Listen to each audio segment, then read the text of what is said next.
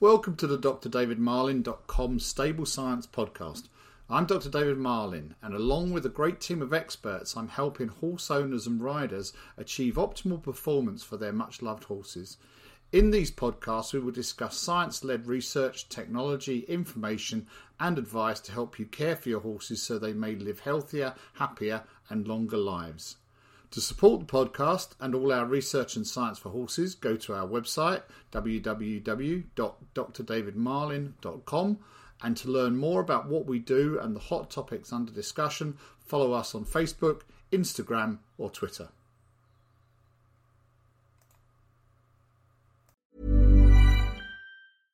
Cool fact a crocodile can't stick out its tongue. Also, you can get health insurance for a month or just under a year in some states. United Healthcare short term insurance plans, underwritten by Golden Rule Insurance Company, offer flexible, budget friendly coverage for you. Learn more at uh1.com. Hiring for your small business? If you're not looking for professionals on LinkedIn, you're looking in the wrong place. That's like looking for your car keys in a fish tank. LinkedIn helps you hire professionals you can't find anywhere else, even those who aren't actively searching for a new job but might be open to the perfect role. In a given month, over 70% of LinkedIn users don't even visit other leading job sites. So start looking in the right place. With LinkedIn, you can hire professionals like a professional. Post your free job on linkedin.com slash people today. Hi, I'm Daniel, founder of Pretty Litter. Did you know cats tend to hide symptoms of sickness and pain? I learned this the hard way after losing my cat, Gingy. So I created Pretty Litter, a health monitoring litter that helps detect early signs of illness by changing colors, saving you money and potentially your cat's life. Pretty Litter is veterinarian developed, and it's the easiest way to keep tabs on your fur baby's health right at home. Go to prettylitter.com and use code ACAST for 20% off your first order and a free cat toy. Terms and conditions apply. See site for details. Right. Hello, everybody, and thank you very much for joining us, whether you are watching or whether you are listening on the Dr. David Marlin podcast or in the members group. Really nice to have you joining us. Uh, for those of you that don't know me, I am Gillian Tabor. I'm a physiotherapist, but I am here in uh, my capacity as part of the Dr. David Marlin team uh, to talk to uh, two guests that I've got with me today. So I'm just going to talk a little bit about the topic to start with. Um, my area as a physiotherapist is obviously uh, to help horses, whether it be through rehab or performance. But actually, in my years in the industry, which are now a couple of decades, I have had my hands on quite a lot of racehorses. Um, I worked in a racing yard once a week, I would go in for nine seasons. That's a flat racing yard. Um, I've got lots of clients that are point to pointing. And then also, I see a lot of thoroughbreds that uh, have come out of racing and now with sort of clients and their one-to-one homes having a, a, super time after their racing careers. So I'm particularly interested in this topic that we're going to talk about today. Um, so what I'd like to do is just to hand over to uh, the guys that I've got joining me and let them introduce themselves and who they are and what they do. So let me just pass over to Helena first. Good morning, Gillian, and good morning to your listeners. Um, my name is Helena Flynn, and I'm Program Director with the Horse Welfare Board. It's lovely to be on. Oh, well, thank you for joining us. And then also we have Stephen with us. Um, I'm Steve Wensley. I'm the project lead for the data projects within the project uh, Horse Welfare Board's um, strategy. Brilliant. Okay, so we are going to talk uh, a lot about the thoroughbred census, which is um, something that's particularly sort of on and uh, we're focusing on the moment. Uh, but what I'd like to do to start with is just if uh, we can have a little bit of a sort of an introduction and overview of the Horse Welfare Board, uh, so that you know we can sort of know where this has all come from. Yes, of course, Gillian. Um, the Horse Welfare Board, it all started in about 20, uh, 2020. Um, and they developed a single overarching kind of strategy on behalf of the, the industry. And that strategy contained 26 projects that looked at all areas from aftercare, safety, um, and, and traceability and communication. Traceability was a key part of that strategy and that's where that's where the census has been has been conceived. It's it's it's looking to a, a big thing for the horse welfare board is closing that gap on on traceability. Um, for those of for those of you who don't know much about the, the, the horse welfare board, it's it's made it's independently chaired. and it's got representation from across the industry um, in terms of stakeholder representation. Its chair is, is Barry Johnson. Um, and they're, they're a brilliant group of people that are incredibly passionate about horse welfare. The strategy, as I said, it's it's it's the industry, the whole of the industry. So it's not it's not. We're very fortunate. We work, uh, Steve and myself, and, and, the collective team work hand in hand with representatives representatives from right across the industry. Um, but yes, the census the census is incredibly important to us. It's it's the first ever census that's been launched in in the UK. And really, the core aim is to close that gap in traceability. It's one element. Uh, there's many initiatives that we're doing as a as a horse welfare board team in industry looking at traceability, but it's it's one key element, and we're seeing a really really good response from people we already have uh, just shy, or is it just over at this point, Steve, of, of 4,000 returns um, in terms of, of the census. So, and it only kicked off in June. And you'll see it, it'll run from it'll run from June right through to December. And there'll be various from events to promotions to um, various opportunities happening during that time with our partners whose we've been lucky, Gillian, that so many of the industry has come together and got behind this census, which is is a fantastic place to be. Yeah, absolutely brilliantly. And I should also um, add that alongside the Horse Welfare Board, um, we've got Hartpury University supporting it as well, haven't we? And um, obviously, my other hat is that I work for Hartpury University, so I, I know a few of the team members that are working on it. Uh, you mentioned traceability. Um, can you sort of explain that a bit? And have you got any idea of numbers at sort of each stage through a thoroughbred's life in and out of racing? Yeah, I, I sorry, Steve, do you want to? Uh, yeah, so along with Hartpury, we're also partnering with Weatherby's for the general stud book for yeah. the thoroughbreds with this project, and World Horse Welfare and retraining of racehorses as well to try and get the, the full coverage. Uh, with Weatherby's, they have they capture well, they issue the passports for all of the thoroughbreds in the country. Um, their estimate was there's a population, an average lifespan of a thoroughbred about 15, 16 years. There's a population potentially of 75, 80,000 horses uh, wow. uh, in the country. yeah. Um, a foal crop is typically about 5,000 in Britain, although there's, mm-hmm. there's, quite a few importers as well, particularly from Ireland. Mm-hmm. Um, so we've got around about 10,000 horses in the breeding sector. Um, we've got any, well, racing is, is difficult because they have quite a lot of rest periods, but somewhere around about 20,000 horses in, in actual racing. Mm-hmm. And those are the two areas where we've got good traceability, where they have to register with Weatherby's for, um, for the breeding side of things, and they have to register with uh, licensed training yards. So as soon as they go into a licensed training yard, we've got good traceability whilst they're in that sector. Outside of that, we've got the um, gaps. So the, the, you know, they transfer out of a, a, breeding yard, we might lose them if they go into some like a, a pin hooking exercise or something like that until they come into that racing yard.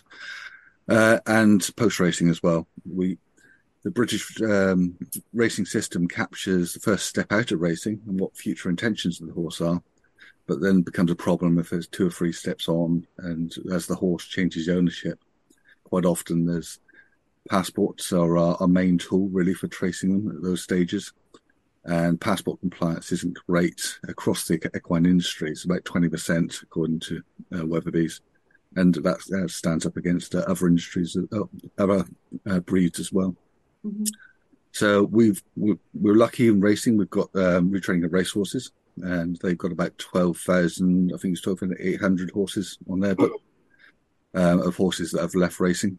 So they, have got to have qualified and have raced in order to uh, to register with ROR. Uh, so we've got, we've got uh, good knowledge from where quite a lot of them go. Uh, we've got knowledge through Weatherby's of the ones that are exported because um, quite a lot of them can go on to other careers in uh, go back to maybe the Middle East or go on to breeding in other countries. Quite a lot go off to Ireland for the, um, the breeding exercise across the two countries. There's quite a lot of travel backwards and forwards between Ireland and Britain with a lot of these horses. But there, are, we we identify there's, there's maybe around twelve thousand horses where we don't know where they've actually gone because of that um, transfer of ownership is not really following through with passport updates.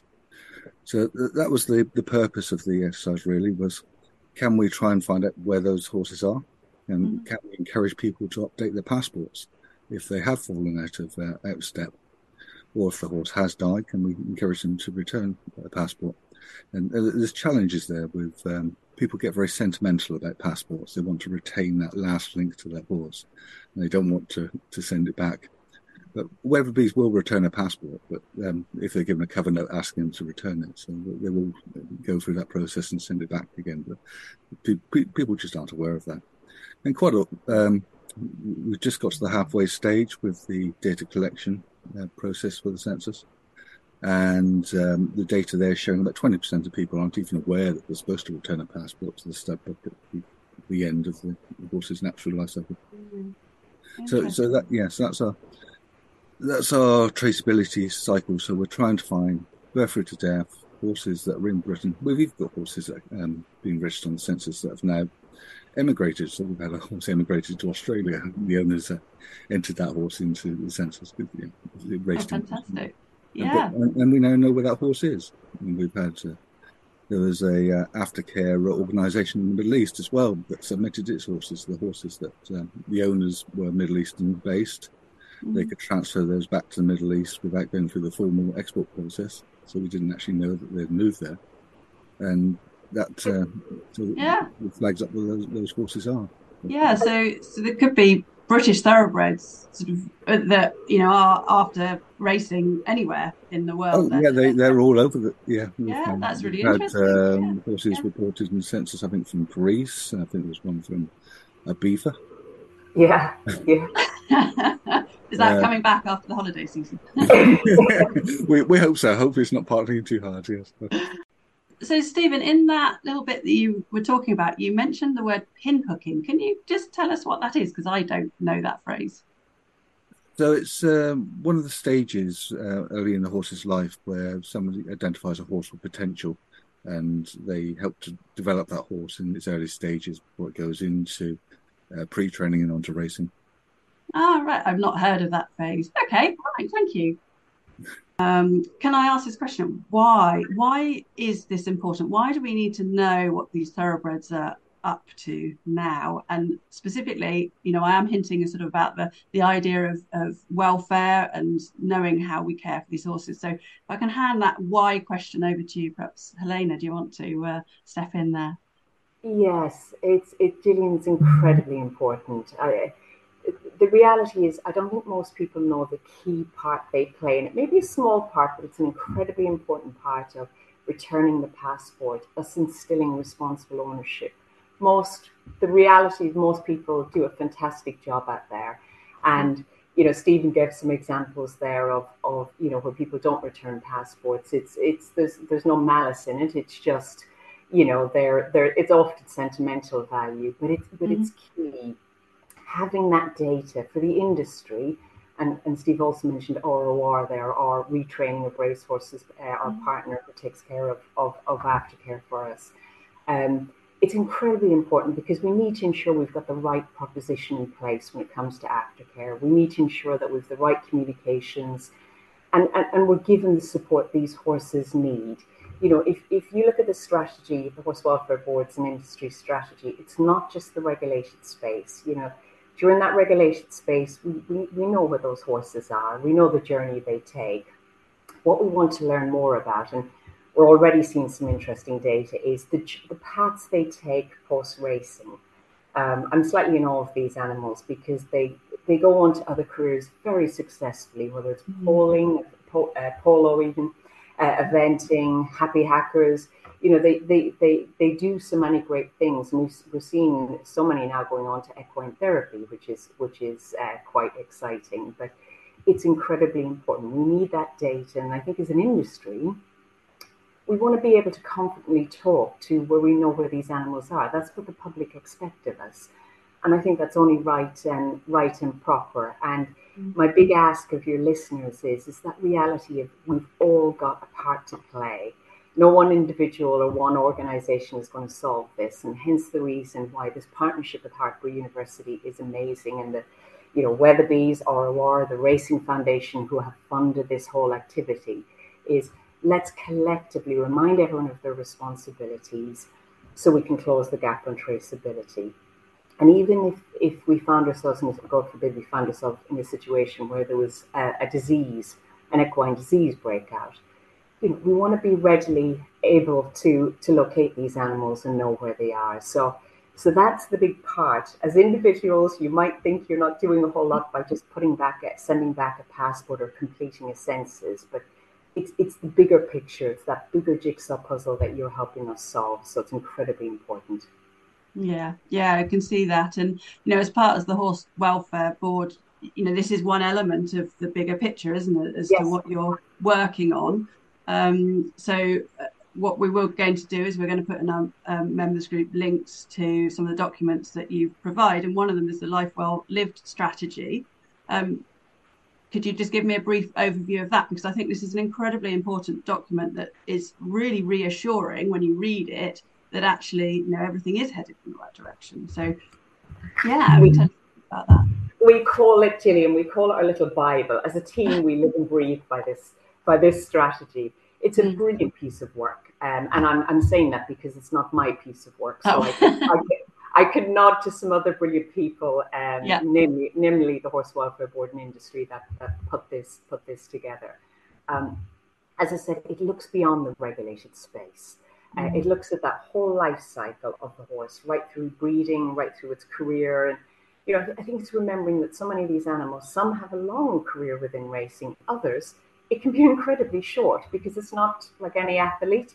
It's it's it's it's not for everyone. So it's it's really important that with this strategy we're looking at all the areas, that kind of full life cycle, and making sure that as an industry we can have that confidence that at every step of the way we know where these animals are, we know where they're going, and obviously it gets difficult when they leave racing after that first step out because you know that's when when there's the, it's not regulated it's it's um, it's harder to know where these animals are. But the strategy as you said it's it's it's a great piece of work. It, it looks at areas of you know we've had a, a busy we started about two years ago i think it was steve. It's uh, gone incredibly fast. Um, and you know we've looked at all areas from um, in the safety space of a brilliant gentleman working with me, Mike Etherington Smith. Some of your some of your listeners may know Mike, but Mike, yeah. yeah, from eventing, yeah, Mike brings a wealth of wealth of experience, um, and he's looked at all areas of obstacle design improvements and developments around. You know, eh, some of your listeners may have heard of Orange to White. Uh, Mike spent his first year changing all the the jumps from orange to white. It was an equine vision pro- project because because horses see white better. So we're trying to, in all these areas, whether it be safety, traceability, aftercare, we're trying to look at continuous improvement. The reality is, Gillian, with a lot of these things, there's no there's no silver bullet. There's no one thing because you know we spend our days. How do we make racing safer? And we look we look at every element of that. How do how do we make that happen? And if there was a silver bullet, we would have done it already. But it's it, it's it's really about that continuous improvement. And in my simple brain, I describe it as as as a jigsaw puzzle with each one of these areas, and and every little bit, like Mike's area, orange to white, looking at you know moving away from birch hurdles, looking at all the various elements, and and collectively we should see continuous improvement. Yeah. For the public, aftercare is a really key area. I've got lady, a lady called uh, Pip Kirkby who's looking at that. Pip's been in the industry quite some time, but she's looking at the, the timely introduction of the aftercare funding review recommendations. And again, that's looking at, at ensuring there is a proposition there, there is support for horses when they leave they leave um, training and we've partnered with HEROS um, in in Wantage. They're doing a fantastic job, and they're taking care of that first step out for us, ensuring that you know some of these animals, some go straight from trainers and they never have an issue, and and and that that's brilliant. But there are some that need that bit of, like any of us would, uh, need that extra bit of help, and, and and HEROS are doing a brilliant brilliant job at that. But as I said, the strategy is looking um, at the full the full life cycle.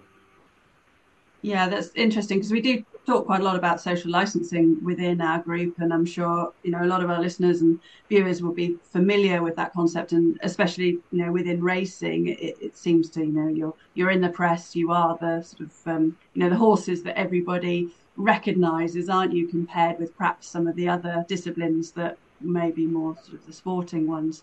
Um, so you know it's really good, and I'd urge anybody to read it. It's it, it is quite long, but there's an executive summary at the top, so you can you know have a, a skip through that, and then you can go to the, the pages that you want to as you go down. But it is about this idea that the you know you're as the horse welfare board and racing isn't only concerned about horses in that space where they are racing. You know, you're looking at the before, you're looking at the pin hooking and all of that, and then you're looking at the aftercare and um, you know that obviously the duration of that is a lot longer than you know yep. potentially the horses are you know in racing. Um, so from my point of view as um, a physio when I'm working with these horses, knowing what they've done in racing is important, but also knowing about that transition, how they've been retrained, and then also their future because not all are going to be able to do what you see some of the you know the greats. We've got some ex-race horses that are you know high level. They're elite eventers aren't they? And um, with the polo and things. And, and, and some aren't going to physically manage that. But if we all know what they've done and how they're doing and the fact that they've been through this process and hopefully yeah we'll we'll, we'll get them doing a, a really useful job after leaving racing. So that's brilliant. Okay so can we go back to the the census then um, who should fill in the census? If you not that, Stephen, who should who, who do you want to fill in the census? Ideally, anybody who owns a thoroughbred that was in racing, or perfect. So, um, anybody's got an ex-race horse come out of racing. Yeah. Uh, but we're also equally interested in the, the, horses that have been through the breeding cycle but haven't made it into the racing world. We want to know what mm. those horses are as well. Um, that's a, a sector where we don't have that yeah, good traceability. We know a lot of those do go on to other careers like polo and eventing, mm-hmm. and it's just finding out, finding out those stories. The more we can find out about these horses, the better education and um, uh, provision we can put in place with organisations like Retraining the Racehorses, um, t- targeted to particular areas. If we know there's a cluster in an area, maybe we can work with ROR to target particular education to those kind of mm. areas.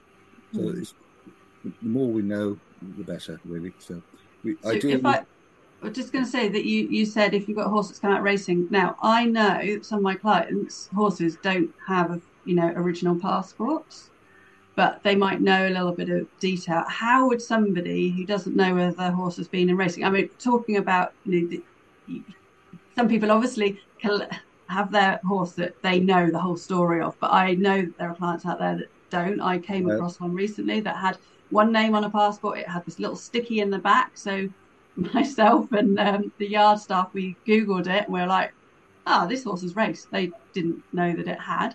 So what, tell me, how do people find out whether their horse has been in the system? Um, well, so if it's come through uh, Britain, Britain or Ireland, it'll have a microchip um, for mm-hmm. most horses these days. Um, so that microchip can be scanned. Most vets have got uh, scanners. Yeah. Uh, a lot of the other professionals will have uh, scanners as well. So if you've got that microchip, Weatherby's, um, as mentioned earlier, the stud book, they've now got an e-passport system. So that, that, that paper passport is now available as a digital passport. Mm-hmm. And you can, you can, look up that microchip number on, on, that system. So you can look up all the passport details through that. So that's, that yeah. might be one way. Uh, that would give you the uh, the racing name that was registered on, under as well. So, and that would give you yeah. access to things like um, the, the, British horse racing systems uh, um, records have got uh, the horses on there, but you do need the racing name. Same with things like uh, some of the media, like the Racing Post or Sporting Life. Yes. systems that give you the history of the horse, so you can click through and see the races and you know, watch the replays and those kind of things as well. But you need the racing name. The best way to get that is yeah. Um, from from the passport, really. Oh, okay. And Weatherby's would be um, willing to help out as well if you've got enough information to provide them to um, help that mm. identification, because they want to make sure that the re- their records are accurate as well. Yeah, yeah, and with the racing post, it's uh, anybody can type your name in, can't you? And you can, and I've yeah. done that with clients, and we found out where they said, "Oh yeah, only raced three times." Actually, it raced you know multiple times, and that's a very different picture to your, um, you know, how I'm going to uh, deal with that horse. But um, right, so we're, so, we're going to uh, find out. Oh, yeah. So, so mo- most horses um, they'll have that racing name for that way. If they've come back in from a country like Hong Kong, they might have had a different name. So they might mm-hmm. have a, a, two different passports.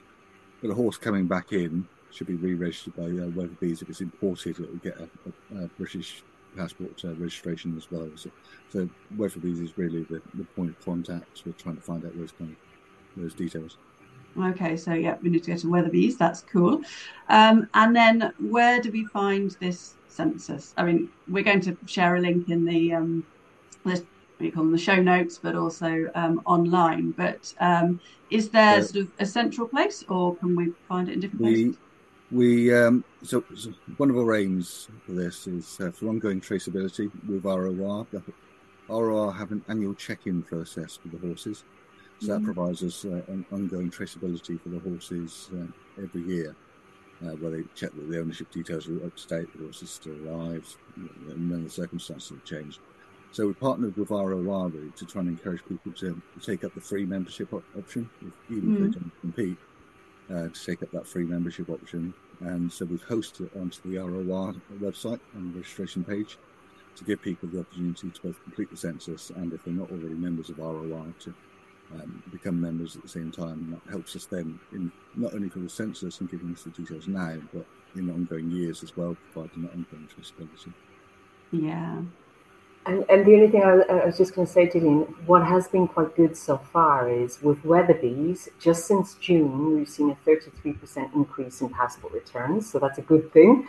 Um, and with ROR membership, we've seen a 13% increase. They've already got 12,200 uh, membership on there. So the more we can grow that, the better. The more we can kind of engage this community and join hands together, share knowledge.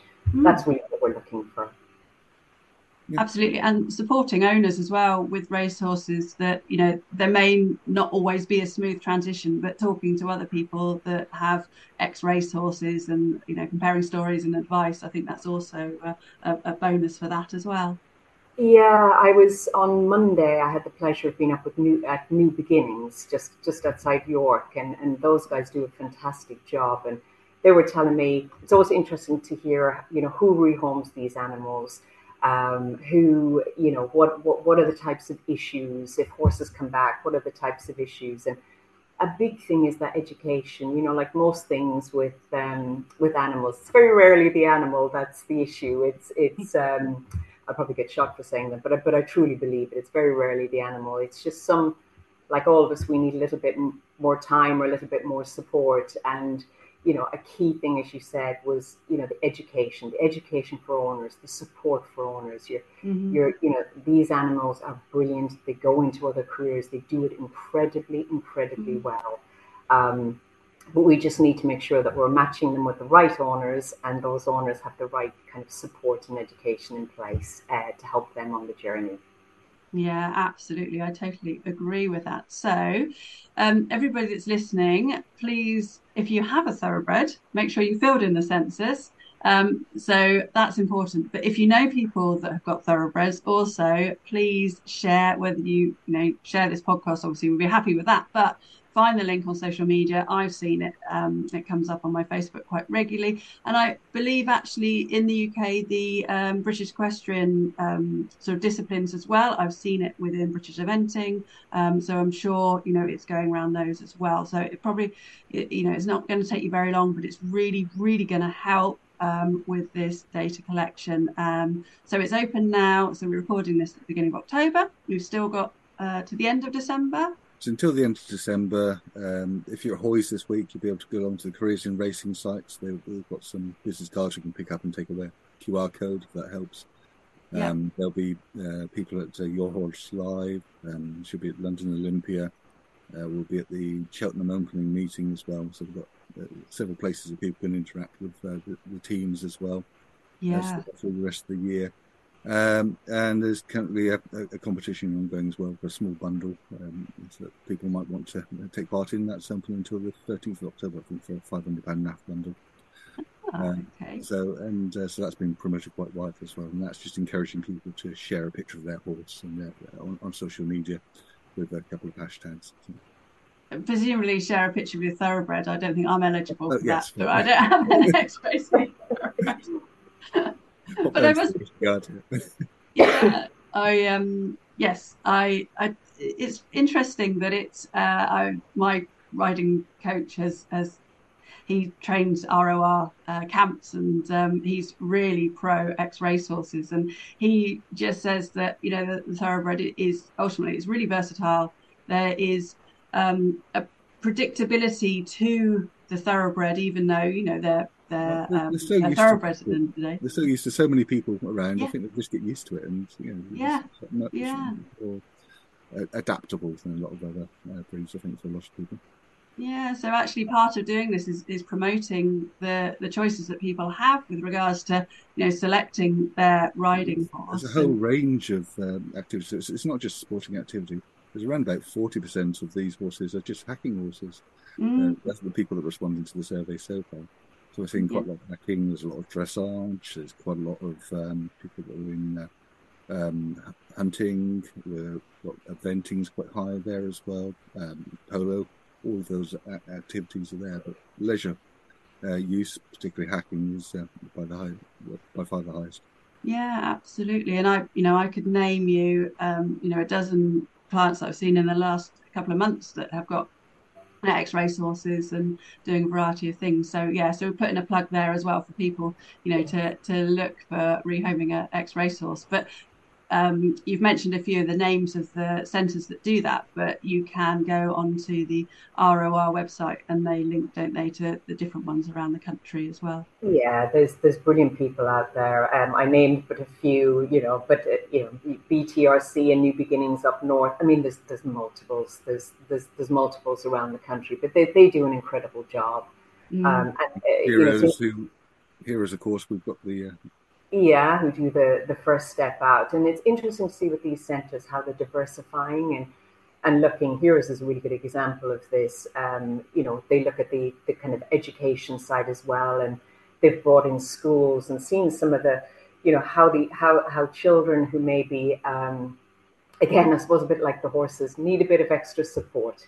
Mm. Um, uh, you know, and seeing how they interact with these animals. And then, then you look at the other side, some of the centres are looking at the equine therapy side. And I'm really in awe of that, seeing, seeing these animals dealing with kind of terminally ill people and New Beginnings were telling me this week that you know they take two of their horses um, around to hospitals, hospices, and mm-hmm. yeah, it's it's humbling it, it, it's humbling. So I, you know, again with your with your listeners, do you know if you can go on and look at some of the stuff these centres are doing, or if you live nearby one, I would I would advocate um, making time to go and spend. It's it, it's good for the soul. yeah, yeah. There you go. Just adding to the the versatility of the thoroughbred, then to be involved yeah. in that kind of um, uh, initiative. Well, I think uh, we should wrap up there with just final plug, fill in the census if you haven't already. Um, and then it just leaves me to say thank you very much to Elaine and Stephen for joining me and talking to me. And that I will put lots of information in the show notes and we'll share it with the uh, Dr. David Marlin members so that, yeah, you can um, read more about it and find out more. So, yeah, thank you very much, guys. Thank you very much for having us. Thank you. Hi, I'm Daniel, founder of Pretty Litter. Cats and cat owners deserve better than any old fashioned litter. That's why I teamed up with scientists and veterinarians to create Pretty Litter. Its innovative crystal formula has superior odor control and weighs up to 80% less than clay litter. Pretty Litter even monitors health by changing colors to help detect early signs of potential illness. It's the world's smartest kitty litter. Go to prettylitter.com and use code ACAST for 20% off your first order and a free cat toy. Terms and conditions apply. See site for details. Imagine the softest sheets you've ever felt. Now imagine them getting even softer over time. That's what you'll feel with Boll and Branch's organic cotton sheets. In a recent customer survey, 96% replied that Boll and Branch sheets get softer with every wash. Start getting your best night's sleep in these sheets that get softer and softer for years to come. Try their sheets with a 30-night guarantee. Plus, get 15% off your first order at bollandbranch.com. Code BUTTERY. Exclusions apply. See site for details. Hi, I'm Daniel, founder of Pretty Litter. Cats and cat owners deserve better than any old fashioned litter. That's why I teamed up with scientists and veterinarians to create Pretty Litter. Its innovative crystal formula has superior odor control and weighs up to 80% less than clay litter. Pretty Litter even monitors health by changing colors to help detect early signs of potential illness. It's the world's smartest kitty litter. Go to prettylitter.com and use code ACAST for 20% off your first order and a free cat toy. Terms and conditions apply. See site for details. I hope you enjoyed this podcast and the Stable Science series. If you want to learn more about this topic and our work, head over to the drdavidmarlin.com website. Our website and community of members discuss a wide breadth of topics, and the website houses thousands of articles, webinars, videos, and research, all designed to help horse owners, riders, trainers, and breeders achieve optimal performance for their much loved horses. The drdavidmarlin.com site is an independent information resource for all equestrians, a source of unbiased, science based research. To learn more about what we do and the hot topics under discussion, follow us on Facebook, Instagram, or Twitter.